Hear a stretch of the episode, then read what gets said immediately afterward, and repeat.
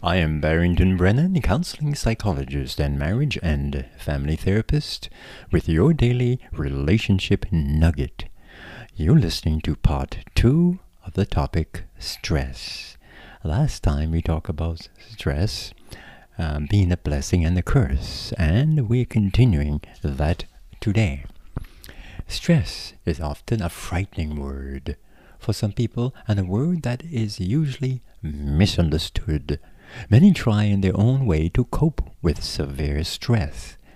Late one night, a dear woman called me. She was laying in bed, terribly sick. She said that she had a bad headache at the time and was unable to sleep.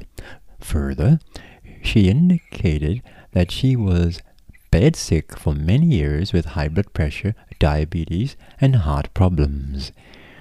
She indicated that the reasons for her long illness was the result of her husband mistreating her for years. Unfortunately, she was telling the truth. An uncaring, unloving, cold husband can reduce stress that can lead to physical illnesses. Being under stress is something like bending a plastic comb. As you apply some force to change its shape, it resists the change and uses its own energy to return it to its normal shape. Yes, do you know that? If you apply the pressure too long, it will probably leave the comb bent out of shape. If you apply too much pressure too fast, it will break. This is a good example of what unmanaged stress can do to a person.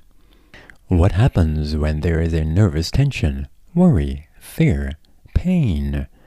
Virtually every organ and every chemical constituent in the human body is involved in the general stress reaction. The first major organ affected during stress are the kidneys because they play a central part in maintaining the steady equilibrium of the body when the body is adapting to the stimulus. The kidneys regulate the chemical compositions of the blood by selectively eliminating certain chemicals from the body.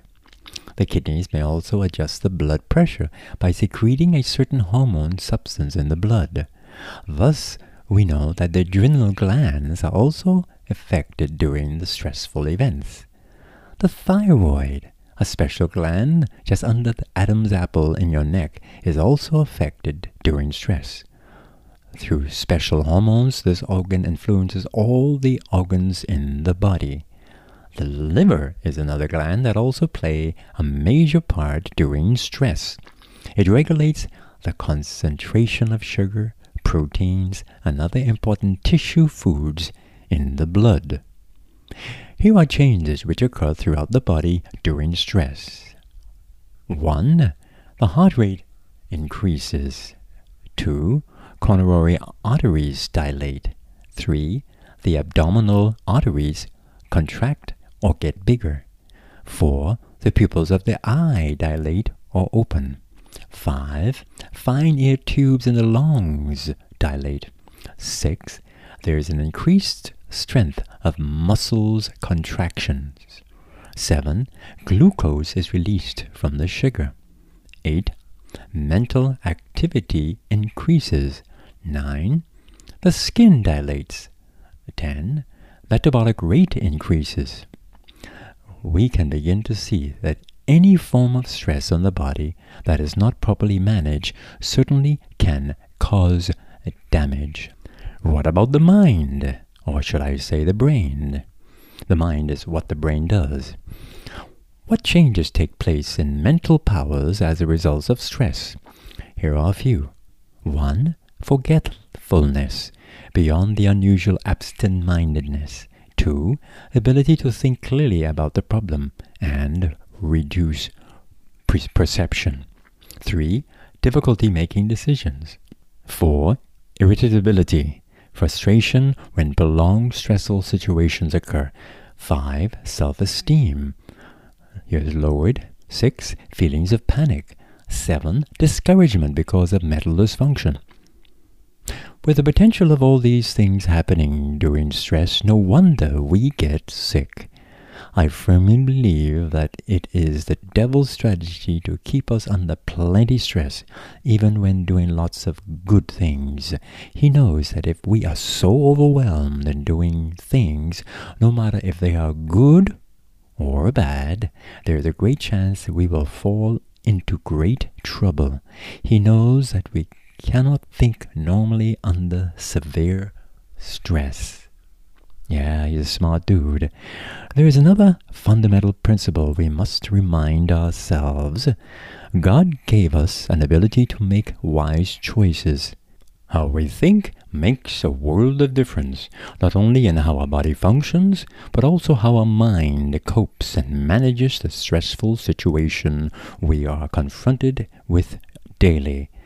We do have, yes, we do have some control over what happens to us through choices we make about things fed into our minds and how we will respond to those or these ongoing stressful situations. All emotions are very important to the stress reaction. Grief, anxiety, discontent, remorse, guilt, and distrust tend to break down the life forces, while positive emotions such as courage, hope, faith, sympathy, love, and a spirit of gratitude will promote health. We can change the way we react. We can be cheerful in spite of the way things are around us. We may not be able to control the conditions, but we can control the way we react to them. Many people find it easy to turn to chemical substances in an effort to control stress or to cope with the strains of life. Smoking, tobacco, marijuana, cocaine, alcoholic beverages, stimulants or depressants are used as chemical solutions to stress. These chemicals block out the things or things that are causing the stress for a while.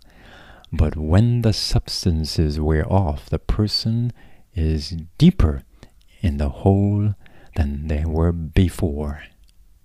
So it is imperative that we take the time to laugh, to love, to care, to be, to practice empathy, to listen. Yes, everything we do causes stress. That is not the issue alone. It is how we are managing that stress.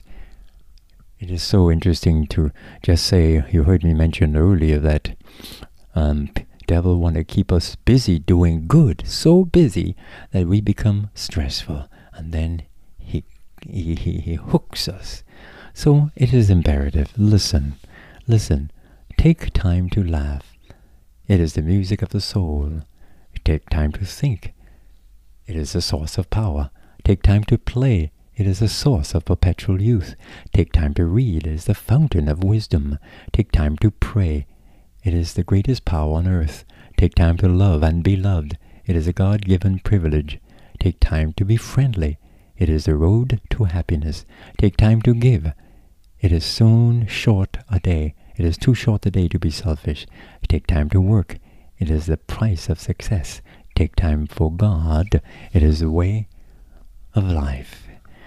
You're listening to part two of the topic stress, and I want you to tune in next time for part three on stress. And I wish you all the best, a well stress managed day or night, wherever you're listening to this around the world. Many of you on Cayman Islands, in the U.S. Virgin Islands, in the Bahamas, in the Turks and Caicos, in England, and Jamaica, in the United States, Canada, around the world listening to this on this podcast or on the radio station on Word SBC 80.3. Let me know that you are enjoying this program. So I'm Barrington Brennan, and you have been listening to your daily relationship nugget, and I'm doing my best to keep a smile on your heart.